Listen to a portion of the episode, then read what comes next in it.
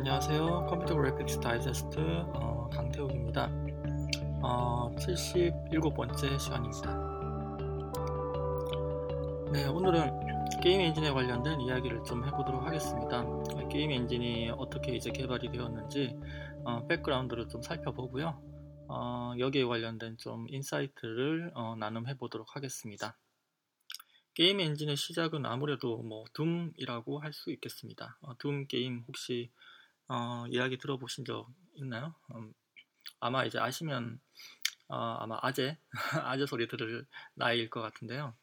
어, 그 당시의 둠은 어, 거의 제가 접했던 거의 최초의 3차원 게임으로 알고 있습니다. 그러니까 그 전에는 다 2차원으로 캐릭터가 뛰어다니고 뭐, 어, 그 다음에 적들을 무찌르고 했는데요. 어, 둠에서 3차원으로 1인칭 어, 플레이어가 이제 적들을 이제 막 이렇게 어, 없애는 그런 어떤 게임들을 보고 상당히 이제 충격을 먹었던 어, 그 기억이 납니다. 어, 그 당시에 이제 도움을 하기 위해서 사람들이 어, 어, 그 이제 PC를 이제 엄마한테 어, 사달라고 쫄라대고 뭐 그랬던 아예 그냥 어, 열풍이 불었었는데요. 그만큼 상당히 유명했던 게임이고요. 어, 게임 엔진에 거의 시발이 됐죠. 어, 둠이 나중에 그 워낙 히트를 하니까 둠하고 비슷한 유형의 게임을 만들고 싶은 어떤 사람들이 많이 생겨났고요. 음, 그러니까 이제 그 게임 엔진을 이제 좀 licensing해서 어, 판다든지 뭐 이런 어떤 마켓이 생겨났습니다. 이게 어, 그 요즘에는 상당히 당연한 얘기였는데 그 당시에는 그게 상당히 생소했던 어, 개념이었거든요. 음, 그럼에도 불구하고 어쨌든 어, 둠을 기반으로 해서 많은 3차원 1인칭 게임들이 발전이 되고 그 외에 이제 여러 가지 어, 다양한 어, 그 게임 엔진을 기반으로 한 산업들이 어, 발전을 하게 어, 되었습니다. 뭐 이런 이유로 게임 엔진에 대한 어떤 백그라운드를 알고 싶다라고 하면 둠을 한번 파봐야 되겠죠. 어, 둠은 어, 구글에서 둠 그 다음에 깃허브를 입력을 하시면 어, 찾을 수가 있습니다. 어, 게임 엔진 소스 코드가 그 당시에 그 코드가 올라와 있죠. 예, 리눅스 버전으로 올라와 있고요. 예, 깃허브에 올라가 보시면 음, 소스량이 그렇게 많지는 않아요. 이게 옛날에 이제 게임들이 뭐 요즘처럼 아주 effect가 화려한 건 아니었기 때문에 게임 어, 소스 코드 9년 전에 업로드가 됐고요. C하고 그 다음에 어셈블리어로 어, 개발이 되어 있습니다. 보면 여러 가지 다양한 소스 코드를 볼 수 있는데 이 소스 코드 개발자가 존 카맥이라는 사람이죠. 거의 뭐 그 이쪽 업계에서 보면 음, 전설이죠, 전설. 예, 게임 업계의 전설.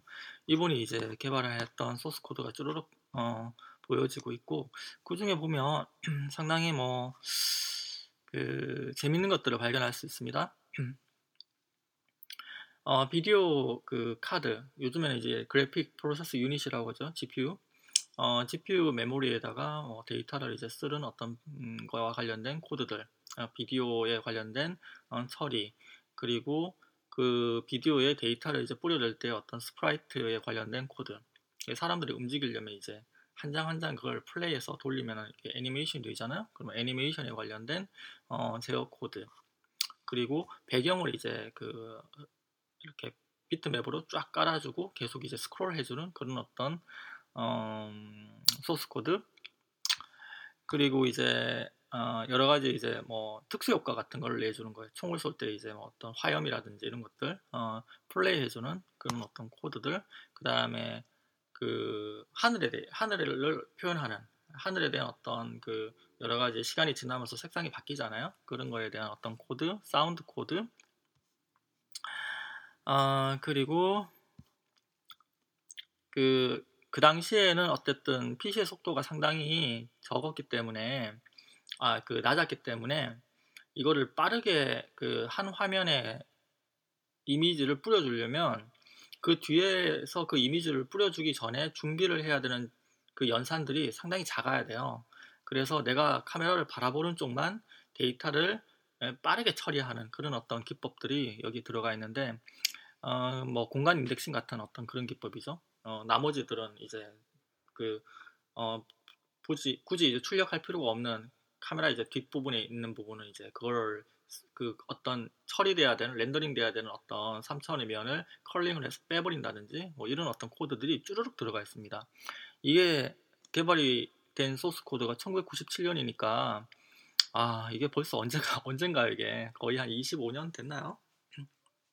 진짜 오래된 코드죠. 그런데도 보면 안에 이제 들어가 보시면 상당히 군더더기 없는 코드를 발견할 수 있습니다. 그 기터브의 둠이라는 어, 거를 치면은 나옵니다. 그리고 이제 그, 어, 이 둠이 워낙 역사적이라서 이게 1, 2, 3 나와가지고 뭐 상당히 이제 또 많이 발전을 했잖아요. 어, 둠3 소스 코드를 리뷰한 아티클이 있는데요.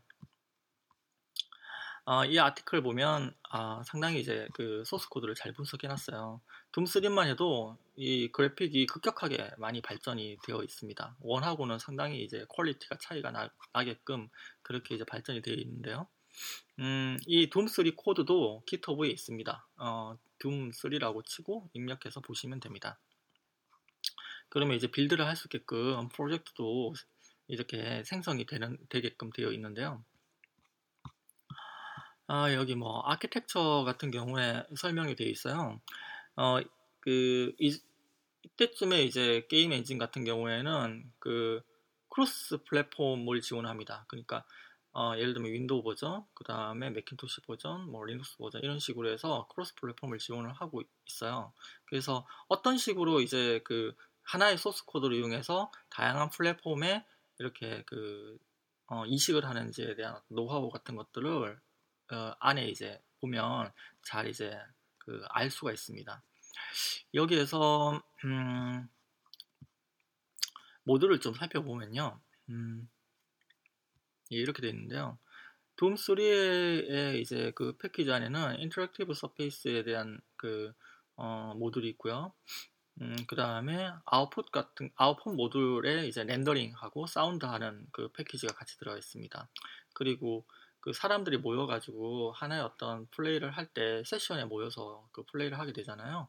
어, 그거를 이제 관리하기 위한 모듈, 그 다음에 파일 시스템을 핸들링하기 위한 모듈이 있습니다.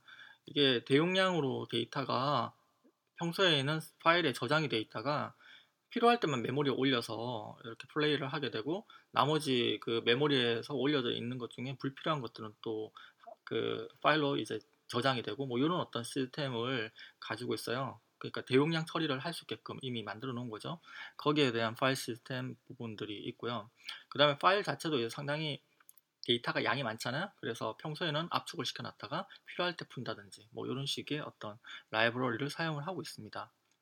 그리고 그 둠에서 이런 어떤 컨텐츠를 handling하는 그런 어떤 로직이 들어가 있는 반면에 그 게임엑스라는 패키지가 또 있어요. 그 패키지 같은 경우에는 좀 더 공통적인 모듈만 따로 묶어놨는데 거기에 보면 플레이어에 대한 어떤 그, 어, 그 일반적인 패턴에 대한, 음, 대한 프로그래밍 된 코드가 들어가 있고 카메라를 제어하는 거, 그 다음에 entity를 제어하는 거, 뭐 예를 들면 이제 적이라든지 아니면 거기 뭔가 움직이는 것들 있잖아요. 그런 것들 다 entity로 처리를 해서 공통화시켜서 어, 재활용하게끔 되어 있고 그 다음에 여러 가지 애니메이션 처리를 할 수 있잖아요. 거기에 대한 공통적인 코드, 그 다음에 물리 엔진에 관련된 공통 코드, 그 physics라고 들어가 있고요.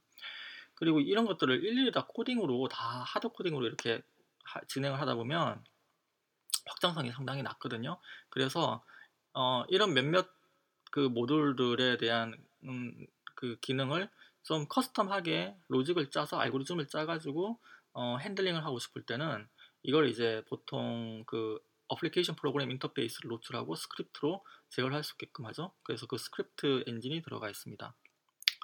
그리고 어, 그 외에 어, ID 라이브러리라는 패키지가 있는데요. 이 라이, ID 라이브러리 패키지 보면 아무래도 이제 그 어떤 스크립트라든지 아니면 뭐 설정 파일 같은 거 있잖아요. 플레이어의 어떤 에너지라든지 뭐 여러 가지 어떤 특성치 같은 것들 다 이런 것들이 어떻게 보면 어떤 텍스트를 parsing하는 거에 관련된 내용이 많단 말이에요. 그래서 파서하고 렉서가 들어가 있습니다. 렉서가 들어가 있는 이유는 그 스크립트의 그 어떤 언어를 정의를 하고 그걸 이제 컴퓨터로 해석하기 위한 부분이 필요했기 때문에 들어가 있는 걸로 보이고요. 그리고 아무래도 이런 어떤 3차원 게임 같은 경우에는 계산 기하학 같은 내용들이 많이 들어가잖아요. 그래서 geometry 관련된 패키지가 들어가 있습니다. geometry 패키지에는 아마 이제 아까 언급드렸던 공간 indexing 부분이 들어가 있을 거예요. 공간 indexing을 해서 필요한 카메라가 보는 시점과 어, 이 이제 내가 이제 그 플레이하는 이 스테이지에 대해서만 내가 그 어떤 handling을 하면 되기 때문에 컴퓨터도 거기에 대한 계산만 하게끔 이렇게 공간을 잘라 가지고 해당 부분만 연산을 하게끔 해줘야 되거든요. 그래서 아마 공간 indexing 부분이 같이 포함이 되어 있는 것 같고요.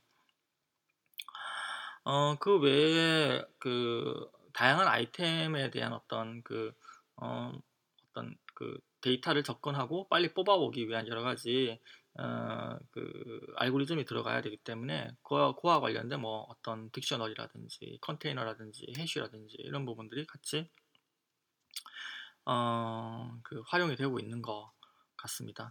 기본적으로 그 소스 코드에서 사용된 랭귀지는 C++하고 C로 어, 되어 있고요. 어, 요거는 이제 그냥 다운로드 받아서 빌드할 수 있게끔 구현이 되어 있습니다. 이 패키지만 간단하게 설명을 드렸던 거고요. 이게 원래 이제 그 여기 밑에 보면 그 어떤 그 통계 LOC에 대한 통계가 있어요. line of count에 대한 통계가 있는데 여기 보면은 뭐 다양한 language에서 그 이거 말고도 좀 음, 여기저기 이제 다양한 language를 가지고 뭔가 했는데 거기에 대한 어떤 LOC에 관련된 내용들이 쭉 summary로 해서 나오는 부분이 있습니다. 예, 참고로 어, 말씀드리면 어, 처음에 그 3D 정말 최초의 3D 엔진이 있어요. 듀크라고 해서 음, 그거는 이제 9,000줄 코드라고 합니다. 되게 작죠. 그 다음에 ID 테크 1에서 회사에서 둠 엔진이 나왔을 때 어, 소스 코드가 5만 줄 C하고 assembly 코드로 짜여져 있었고요. 그 다음에 둠4 정도 되면 둠3 아 아이 아이테크 어, 4에서 둠3 엔진 같은 경우에는 어, 이게 60만 음, 줄 정도 되는 코드로 이제 개발이 됐다고 합니다. 사실 게임 엔진에서 그 아까 여러 가지 뭐 이야기를 했지만 이런 부분들을 직접적으로 코딩하고 그 스크립트가 제공된다고 해도 이걸 이제 짜서 뭔가 이제 그 handling 하기가 쉽지는 않거든요. 그래서 나온 것들이 뭐 에디터 같은 것들이 나오는 거죠. 이런 게임 엔진의 기능을 쉽게 이제 어, 그 활용해서 컨텐츠를 만들 수 있는 에디터. 예를 들면 map 에디터, 지도 같은 거 만드는 에디터 같은 거죠. 그리고 어, 그 어떤 캐릭터를 디자인해주는 어, 뭐 어떤 그 authoring tool. 그 다음에 캐릭터가 그 map 위에 놓였을 때 어떻게 반응을 하고 어, 그때 뭐 적이 어떻게 나타나고 뭐 이런 것들을 이제 해주는 여러 가지 어, 어 비주얼 된 어떤 환경에서 어, 프로그래밍 해주는 tool들. 그냥 drag and drop해서 이렇게 묶어주는 거 있잖아요. 예를 들면 언리얼 같은 경우에 Blueprint 같은 거. 예를 들면 그런 것들이죠. 그런 tool들. 어, 그 외에 이제 사운드 관련된 에디터.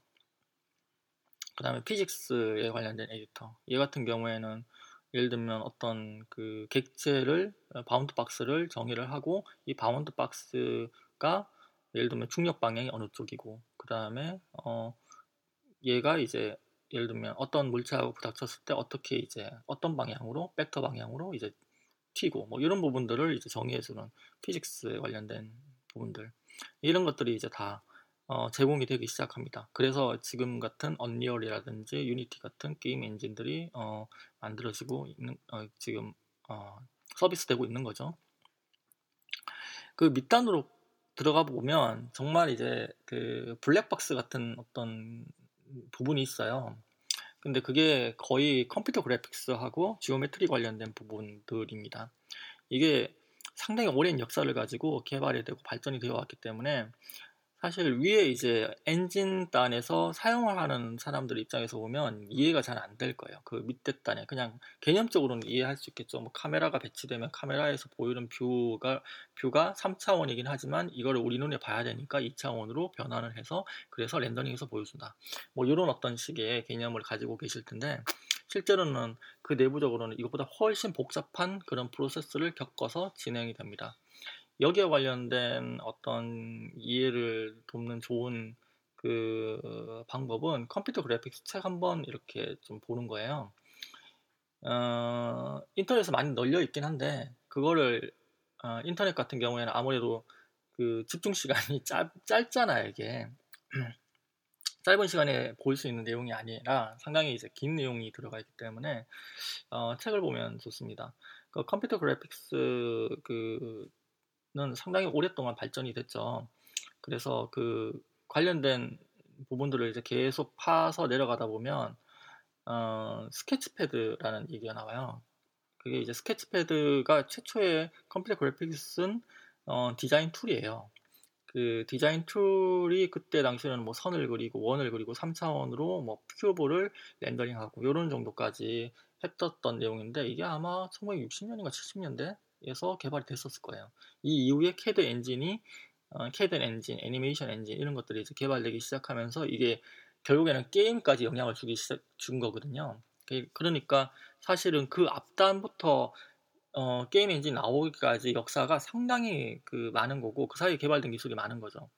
예를 들어서 철 처음에 이제 2D부터 시작을 했을 때 선을 하나 이제 그린다고 하더라도 이게 만만한 작업이 아니었어요. 그러니까 예를 들면 선 같은 경우에는 X, Y 포인트 1하고 어, X to Y 또 포인트 2를 가지고 중간에 있는 점들을 예상라에서 그려주는 문제가 되는 거거든요.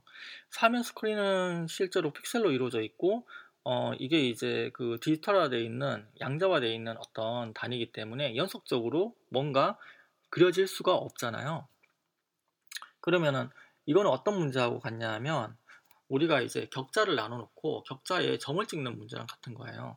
그러니까 시작점하고 끝점 사이에 점을 어떻게 찍어야 되는 문제. 이런 부분들에 대한 알고리즘도 사실 옛날에는 논문으로 나왔었습니다. 그 당시에는.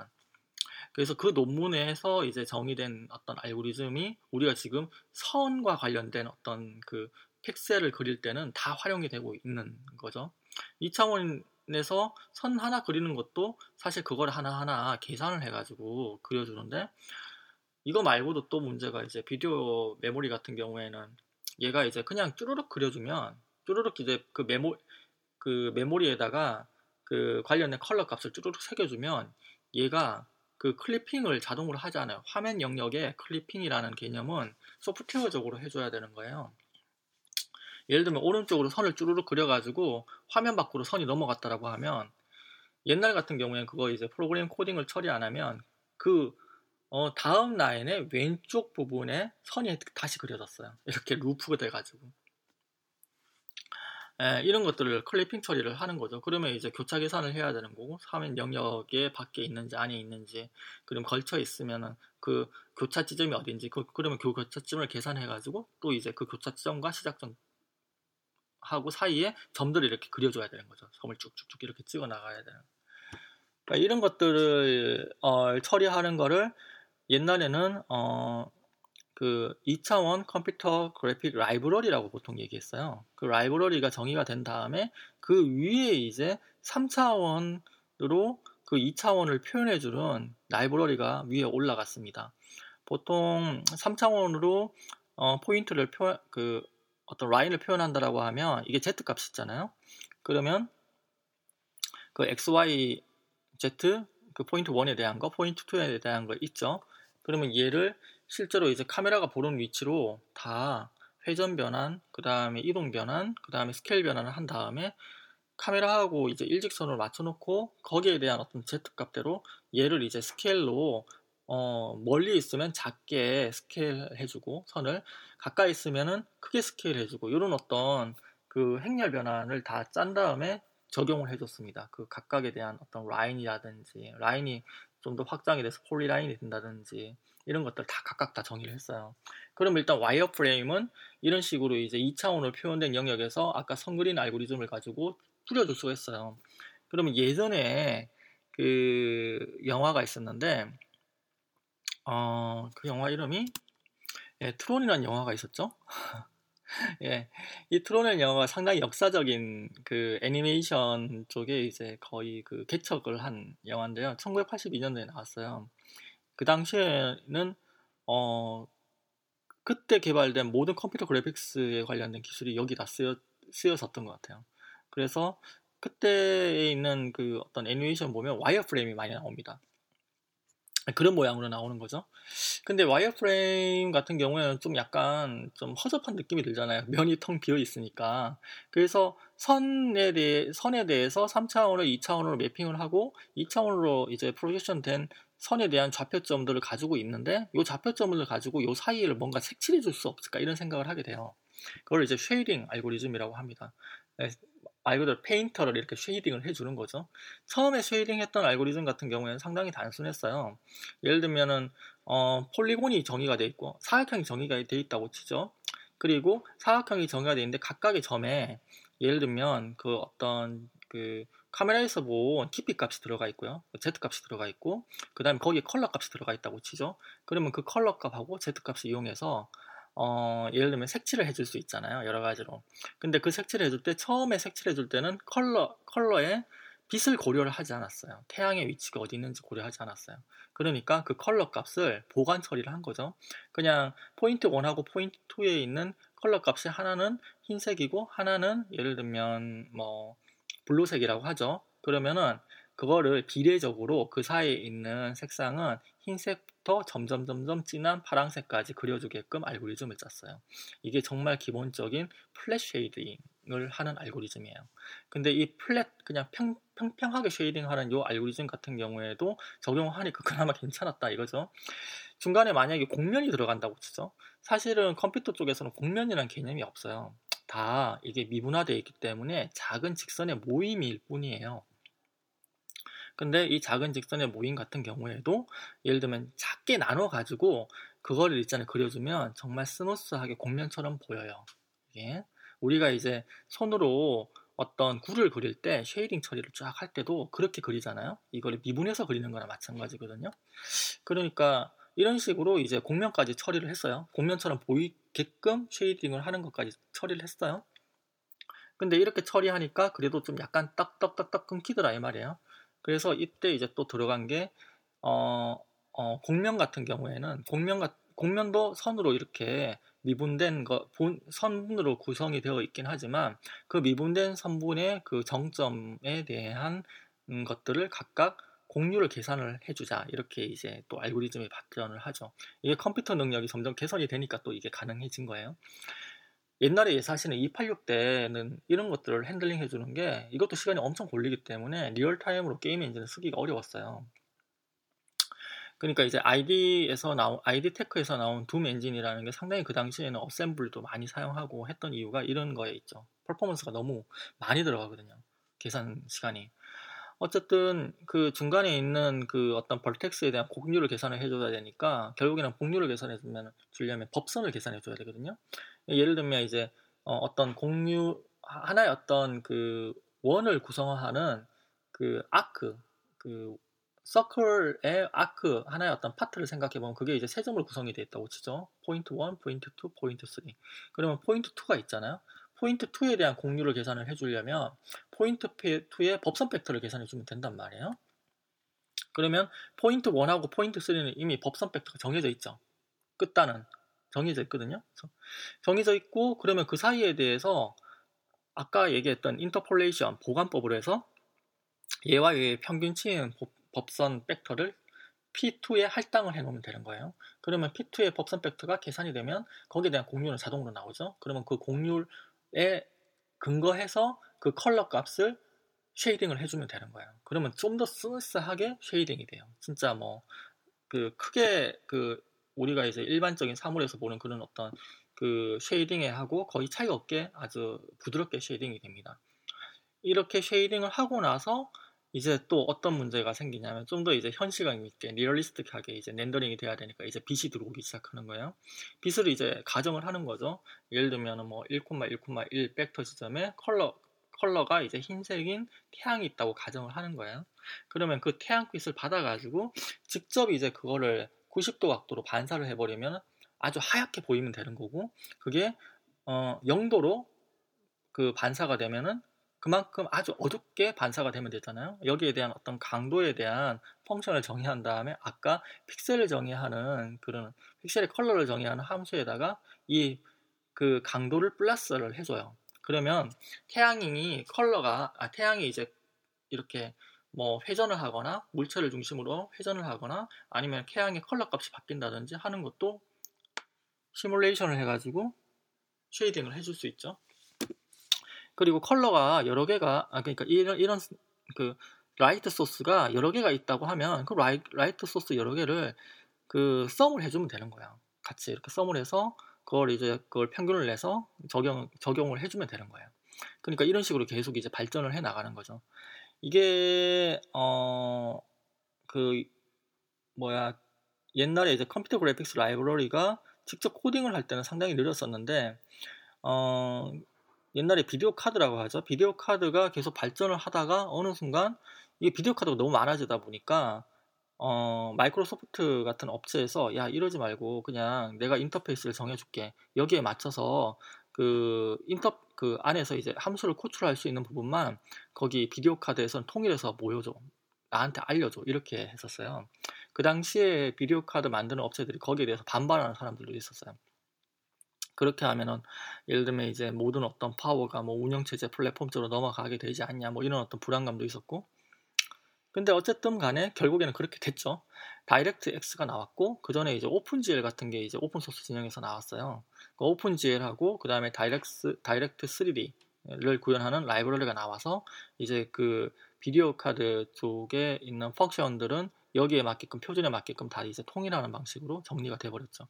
그렇게 돼 버리니까 속도가 퍼포먼스가 빠른 게 결국에는 어 그래픽 카드를 선정하는 큰 요인이 돼 버렸어요. 그리고 또 하나가 호환성이죠. 이 게임은 다이렉트 X를 호환을 하나요? 안 하나요? 뭐 이런 것들이 이제 사람들이 묻기 시작하는 거예요. 그래서 실력 없고 뭐 예를 들면 성능이 떨어지는 그런 어떤 그래픽 카드는 다 퇴출 되고 나머지 남은 것들이 쭉 이제 지금까지 오고 있는 거예요. 그 중에 대박을 터트린 게 엔비디아 죠. 엔비디아 같은 경우에는 원래는 이제 CPU를 만들려고 했던 회사였대요. 근데 CPU를 만들기에는 기술력이 딸리고 하니까 그래픽 카드를 만든 거예요. 그래서 그래픽 카드를 만들다가 이걸 어떻게 빨리 하지 이러다가 이제 그 병렬 처리를 하게끔 그렇게 그 각각에 대한 어떤 픽셀에 대한 shading이잖아요. 이 게임에 대한 컴퓨터 그래픽을 보면 그러니까 각각의 픽셀을 병렬적으로 이렇게 shading을 할 수 있는 어떤 그런 방식을 만들어야 되겠다고 생각을 해서 어, 거기에 대해서 이제 많은 그 기술을 투자를 했던 거죠. 그래서 큐다라는 어떤 표준이 자기네들을 이 표준이라고 주장한 것이 나왔고 그 다음에 그 다음부터 이제 그 자기네 그래픽 카드는 GPU라고 하기 시작했죠. 그래픽 프로세스 유닛이라고 CPU에 대응하는 의미로 어, 그렇게 이제 마케팅을 했는데 지금은 인공지능으로 대박을 터뜨렸죠. 그냥 그러니까 어쨌든 이런 어떤 쭉 과정이 예, 그 게임 엔진의 밑단에 이렇게 녹여져 있다고 생각을 하시면 됩니다. 이 당시가 되면 이제 어, C라든지 어셈블리어로 만든 이런 어떤 shading 알고리즘을 어, shader라는 그 CUDA라든지 이런 어떤 그 그래픽 카드에서 제공해주는 그런 어떤 language로 shader 언어로 그 이걸 이제 구현을 해주기 시작합니다. 그러면 shader 언어로 이렇게 만들어진 그런 어떤 프로그램은 이게 이제 컴파일 된 다음에 그래픽 카드에서 진행이 돼요. 그래픽 카드에서 모든 어떤 픽셀이 렌더링 되니까 당연히 이제 빠르게 할 수 있죠. 그 안에서 진행이 되니까. 그리고 그 shading 언어 같은 경우에는 병렬 처리를 기본적으로 깔고 가요. 그러니까 각 픽셀마다 아까 얘기했던 그 컬러 값을 결정하는 모든 알고리즘이 그 안에 다 들어가요. 그러니까 속도를 상당히 빠르게 할 수가 있죠. 어느 부턴가는 이런 어떤 shading language가 표준이 돼버렸어요. OpenGL에서도 사용하고 뭐 shader 사용 안 하면 사실 그 당시에는 이제 게임 엔진을 개발할 때 어, 상당히 이제 그 뭐야 하수 취급을 받는 그런 시절이 있었어요. 이게 2000년 2000년 그때쯤일 거예요. 그게 어, 지나간 다음에 요즘은 shader 엔진 shader 그거 다루지 않죠. shader 다룬 사람 못 봤는데 잘.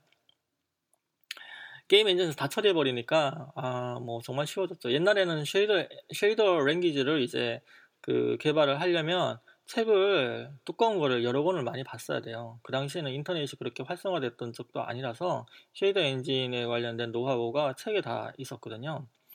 어, shader가 이제 이런 식으로 모듈화 되기 시작하니까 effect를 넣는 것도 상당히 쉬워져 버렸어요.